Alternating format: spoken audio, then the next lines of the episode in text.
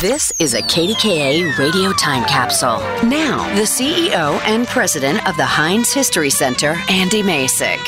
The Lewis and Clark expedition, launched right here in Pittsburgh, helped to open the vast territories of the western half of the United States. Meriwether Lewis and William Clark first met near Pittsburgh during the Whiskey Rebellion in 1794. A decade later, in 1803, just prior to the purchase of Louisiana from Napoleon, President Thomas Jefferson commissioned Lewis and Clark to find a water route to the Pacific, make contact with Indian nations, and identify the vast resources of the American West. Jefferson and Lewis, who were longtime friends and former neighbors in Virginia, recognized that Pittsburgh's thriving boat building industry and its location at the headwaters of the Ohio River made it the natural gateway to the West and the logical place to begin the journey of discovery.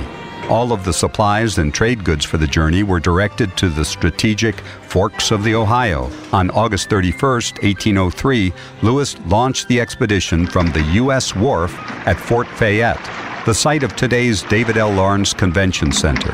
After loading his supplies, Lewis set off in a 55 foot, 10 ton keelboat down the Allegheny River on his way to the Ohio River and eventually the Mississippi River. Lewis set off with a crew of 11 men and a Newfoundland dog named Seaman.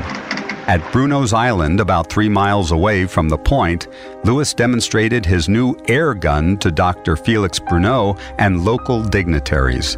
The air gun went off accidentally, wounding a woman who was standing nearby. It turned out that she was okay, but Lewis got the men back on the boat and shoved off.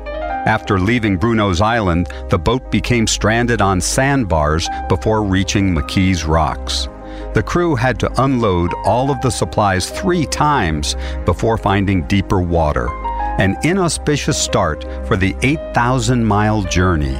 Three years after Meriwether Lewis left Pittsburgh, Lewis and Clark announced their discoveries, and a flood of immigrants passed through Pittsburgh, the original gateway to the West.